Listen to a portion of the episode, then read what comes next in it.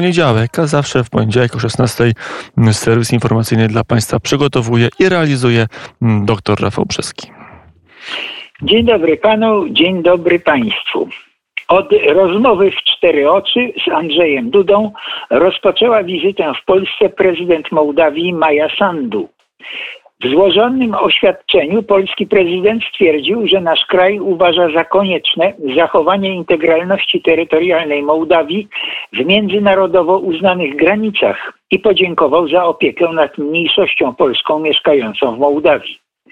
Prezydent Mołdawii doceniła konsekwentną pomoc Polski dla europejskich aspiracji jej kraju, a także podziękowała za wsparcie udzielane Mołdawii w staraniach o udział w europejskich programach pomocowych. Pani Maia Sandu podkreśliła, że w Kiszyniowie śledzi się z dużym zainteresowaniem rozwój inicjatywy Trójmorza, a wkład Mołdawii w tę inicjatywę mógłby stać się jej zdaniem dodatkowym czynnikiem stabilności na granicach Unii Europejskiej. Sprawa cyberataków przeciwko Polsce będzie pojutrze tematem posiedzenia Rady Północnoatlantyckiej, podało polskiej agencji prasowej źródło w kwaterze głównej NATO. Powtarzające się ataki cybernetyczne i kampanie dezinformacyjne przeciwko państwom sojuszu z tropem prowadzącym do Rosji budzą zaniepokojenie kwatery głównej. Konfrontacje w cyberprzestrzeni nie zostały jeszcze opisane w prawie międzynarodowym, przez co sprawcy sponsorowanych przez państwo ataków cybernetycznych i informacyjnych mogą działać bezkarnie. Próbę ograniczenia tej bezkarności podjął prezydent Biden, który przekazał prezydentowi Putinowi listę 16 obszarów zakazanych podczas ich niedawnego spotkania w Genewie. Szef kancelarii premiera Michał Dworczyk poinformował, że materiały publikowane przez hakerów, którzy wyssali jego prywatną skrzynkę poczty elektronicznej, należą do 3 grup. Są tam maile prawdziwe, teksty częściowo zmanipulowane i materiały całkowicie sfałszowane. Mimo to część mediów chętnie rozpowszechnia treści pochodzące z prywatnych maili i zachowuje się jak pudło rezonansowe kolportujące dezinformacje. Według Dworczyka zachowanie takie to, cytuję, włączenie się w realizację scenariusza atakującego. To on chce, by w Polsce toczyła się dyskusja wokół wskazanych przez niego zagadnień, żeby rosło napięcie, podsumował szef kancelarii premiera w rozmowie z portalem wpolityce.pl. Ujawnił przy tym, że wśród zaatakowanych skrzynek mailowych na serwerach wirtualnej Polski znalazły się także adresy pani poseł Ewy Szymańskiej, prezesa Fundacji Solidarności Międzynarodowej Rafała Dzięciołowskiego oraz jednej z białoruskich dziennikarek pracującej kiedyś w białoruskim radiu Racja. W tym ostatnim przypadku atakującym mogło chodzić o zdobycie informacji o polskiej pomocy dla białoruskiej opozycji. Ministrowie spraw zagranicznych krajów Unii Europejskiej podczas spotkania w Luksemburgu jednomyślnie nałożyli sankcje na białoruskie osoby i podmioty odpowiedzialne za uprowadzenie do Mińska zarejestrowanego w Polsce samolotu linii Ryanair oraz represje wobec obywateli Białorusi. Jak poinformował szef polskiej dyplomacji Zbigniew Rau, lista obejmuje 78 osób i 8 podmiotów, którym zamrożono aktywa i zakazano wydawania wiz. Wśród objętych sankcjami osób, których nazwiska ogłoszone zostaną jeszcze dzisiaj, są członkowie administracji prezydenta oraz aparatu bezpieczeństwa, prokuratorzy, sędziowie, a także menadżerowie i firmy czerpiące zyski ze współpracy z administracją Łukaszenki. Ministrowie wyrazili też zgodę na wprowadzenie sankcji gospodarczych w sektorach bankowym, przetwarzania ropy naftowej i produkcji potasu oraz nawozów potasowych. Doradca prezydenta Joe Bidena do spraw bezpieczeństwa narodowego Jake Sullivan zapowiedział w wywiadzie dla CNN nowe sankcje na rosyjskich obywateli i podmioty w związku z otruciem Aleksieja Nawalnego oraz budową gazociągu Nord Stream 2. Według Sullivana Biały Dom przygotowuje nowy pakiet restrykcji. W odpowiedzi na ostrą krytykę w Kongresie Sullivan tłumaczył się, że administracja wstrzymała się od nałożenia sankcji tylko na jednego obywatela Niemiec i na jedną szwajcarską firmę, co komentatorzy odczytują jako ukłon w stronę Niemiec, gdyż chodzi o zarejestrowaną w Szwajcarii spółkę akcyjną Nord Stream 2 i jej szefa Matthiasa Warniga. Warnig to były funkcjonariusz Stasi i dobry znajomy Władimira Putina z czasów, kiedy dzisiejszy prezydent Rosji był oficerem w drezdeńskiej rezydenturze KGB. W tamtych latach Warnig typował dla niego Niemców wartych werbunku przez sowiecki wywiad. Bix Aliu, niski rangą dyplomata w ambasadzie USA w Warszawie, gdzie jeszcze nie ma ambasadora, postanowił odgrzać ustawę JUST, zwaną popularnie ustawą 447 i napisał list do marszałek Sejmu Elżbiety Witek, w którym wyraża swą krytyczną opinię o polskim projekcie ustawy, która jeśli zostanie przyjęta, to jego zdaniem spowoduje nieodwracalne straty dla ocalonych z Holokaustu oraz ich rodzin i efektywnie uniemożliwi odzyskanie lub kompensatę za utracone mienie. O sprawie pisze dziennik Gazeta Prawna. Anonimowe źródło dziennika w polskim Ministerstwie Spraw Zagranicznych oceniło, że dyplomata nie powinien sobie pozwalać na ingerencję w polski proces legislacyjny, a ponieważ złamał obyczaj dyplomatyczny, jest teraz na cenzurowanym polskich władz. Boisko piłkarskie przestaje być polem zmagań sportowych, a przeradza się w platformę konfrontacji ideologicznej. Niemcy na mecz z Węgrami chcą podświetlić stadion w tęczowych barwach, a kibicom rozdać flagi wspierające ruch LGBT i kolejnych literek. Bramkarz ich kadry Manuel Neuer planuje wystąpić z tęczową opaską. UEFA zamierzała protestować w imię apolityczności sportu, ale szybko stuliła uszy po sobie. Głos natomiast zabrał Jan Tomaszewski, jeden z najlepszych bramkarzy w historii polskiego futbolu. W rozmowie z portalem TVP Info ocenił, że, cytuję, Neuer to w tej chwili najlepszy bramkarz na świecie, ale niech mi powie, jak się zapatruje na to, że niewinne dziecko będzie adoptowane przez pary męsko-męskie czy damsko-damskie. Czy on ma prawo wypowiadać się w imieniu tych dzieci? Może sobie nosić opaskę, ale w domu, a nie na boisku, gdzie reprezentuje państwo niemieckie i cały naród niemiecki. Socjaldemokratyczny premier Szwecji Stefan Löfven został odwołany przez parlament.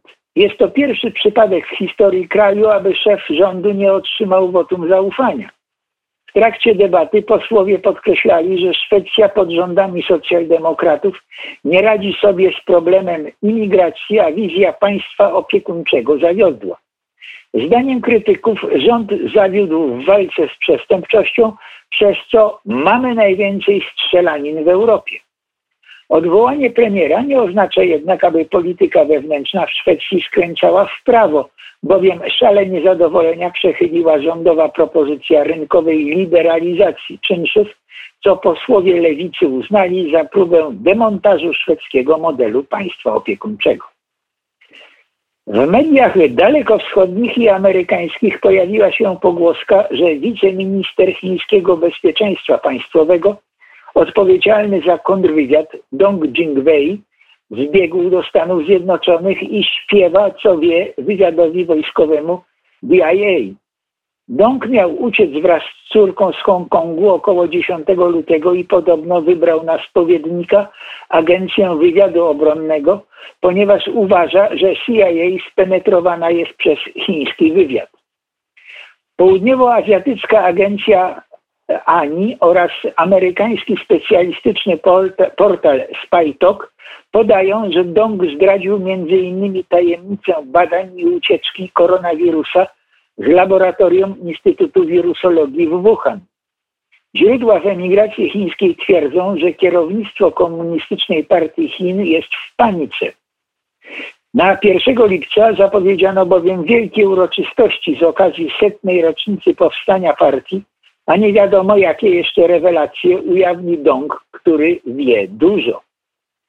Agencja Ani podała, że Pekin domagał się wydania Donga w marcu podczas amerykańsko-chińskiego spotkania ministrów spraw zagranicznych na Alasce, ale sekretarz stanu Antony Blinken odmówił.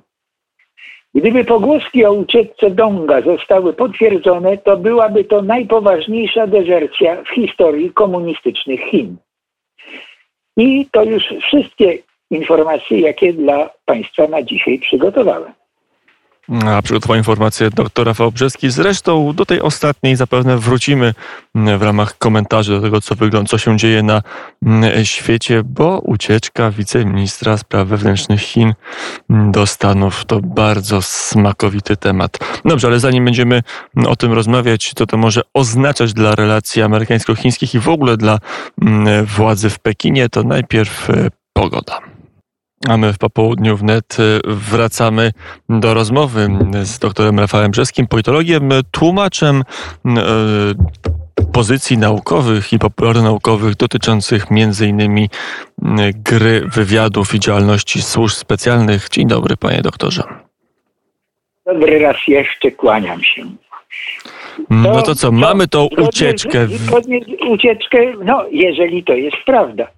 Dlatego, że podobno uciekł w lutym wraz z córką i od tego czasu trwa jego tak zwany debriefing przez wywiad wojskowy amerykański, dlatego że Dong twierdzi, i tutaj są zgodni eksperci akurat, że inne agencje wywiadowcze Stanów Zjednoczonych są głęboko spenetrowane przez Chiny, przez Ministerstwo Bezpieczeństwa Państwowego Chin. A to eksperci potwierdzają na podstawie, znaczy potwierdzają, uważają, że to jest bardzo możliwe, o ile niepewne, zbliżone do pewności, nazwijmy to, ponieważ Stany Zjednoczone są dosłownie zalane agenturą chińską, ilościowo nawet. I to jest bardzo niepokojąca sprawa. Ale jeżeli by to się potwierdziło, ta wiadomość, no to byłoby to w Chinach trzęsienie ziemi mogłoby spowodować. Tyle tylko, ponieważ i byłby to przypadek nie tylko pierwszy w historii stosunków chińsko-amerykańskich i generalnie w historii chińskich służb, żeby była tak dezercja tak wysokiego urzędnika i tak wysokiego przedstawiciela wywiadu. Chińskie służby mają opinię, że są słynne, że są wręcz niebywale lojalne wobec władz w Pekinie, i dezercje zdarzają się w nich niesłychanie rzadko, a i to bardzo niskich funkcjonariuszy albo wręcz tylko i wyłącznie agentów. Natomiast tak wysoki funkcjonariusz, de facto szef kontrwywiadu, bo wiceminister do spraw bezpieczeństwa odpowiedzialny za kontrwywiad, no to jest człowiek, który zna prawie każdą tajemnicę. Eksperci, którzy powątpiewają tę wiadomość i w tą ucieczkę, powołują się na artykulik w South China Morning Post, takim dzienniku, który jest propekiński, a mówi się, że jest nawet sponsorowany przez Pekin, który podał, że Dong był niedawno i przemawiał na jakimś seminarium poświęconym kwestiom bezpieczeństwa w Chinach, a wobec tego nie mógł uciec w lutym via Hongkong do Stanów Zjednoczonych. Natomiast gdyby to wszystko okazało się prawdą i gdyby jest prawdą to, co podają źródła, a mianowicie, że Dong zdradza tajemnicę koronawirusa i jego ucieczki oraz zdradza tajemnicę badań nad stosowani metodami wojny biologicznej w Chinach, no to byłoby to potężne naruszenie przez Pekin Międzynarodowej Konwencji o zakazie broni masowej zagłady, m.in. broni biologicznych, którą Chiny podpisały i ratyfikowały, więc to burza, tym razem międzynarodowa, może być bardzo potężna. A jeśli chodzi o ekspertów, którzy uważają, że jest to prawda w tych pogłoskach, to z kolei powołują się na różne takie wieloznaczne uwagi różnych ekspertów, czy w ogóle przedstawicieli wspólnoty, czy tam społeczności wywiadowczej amerykańskiej, w różnych amerykańskich mediach, które pojawiły się w ostatnich tygodniach, a w których mówi się o wysokiej rangi dezerterze ze służb chińskich. Więc niby na dwoje babka drążyła. To jest... Jest tak wiele aspektów w pracy służb specjalnych, duża doza niepewności, ale wydaje się panu doktorowi, że mogłaby to być w ogóle informacja zmyślona, że w ogóle można było sobie sprokurować taką informację, że no to wiceminister odpowiedzialny za bezpieczeństwo, odpowiedzialny za kontrwywiad ucieka i że tak naprawdę w ogóle takiego zdarzenia nie było, że to jest jakaś pogłoska? No więc przeciwnicy tej pogłoski, nazwijmy to w ten sposób, twierdzą, że ona mogła zostać wymyślona przez emigrację chińską, która była przez ludzi, którzy uciekli z Chin po zamieszkach właściwie masakrze na placu Tiananmen dawno. Bo od czasu do czasu wypuszczają różne fejki na temat Chin i Komunistycznej Partii Chin. Natomiast brak oficjalnego komentarza Pekinu i brak oficjalnego dementii Pekinu wskazuje, że coś może być na rzeczy. To jest pierwsze. Drugie, właśnie te wiadomości o tym potwierdzające, że jest jakaś dezercja wysokiego szczebla. Na to by się ludzie, którzy są komentatorami amerykańskimi powiązanymi ze społecznością wywiadowczą lub funkcjonariuszami tych służb, to by sobie nie pozwolili na takie, na właśnie fejka tej rangi. Natomiast gra wywiadów to jest pustynia luster. Więc coś może być na rzeczy, ale coś niekoniecznie aż tak wielkiego, albo odbicia mogą być małe, a rzecz może być bardzo wielka.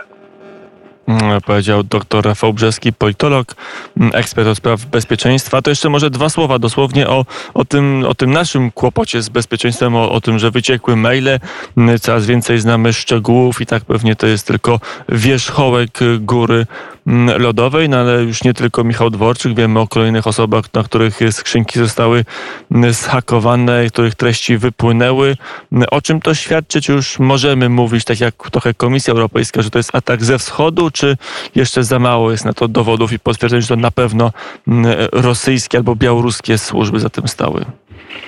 Proszę pana i proszę państwa, to jest trop prowadzi do Rosji.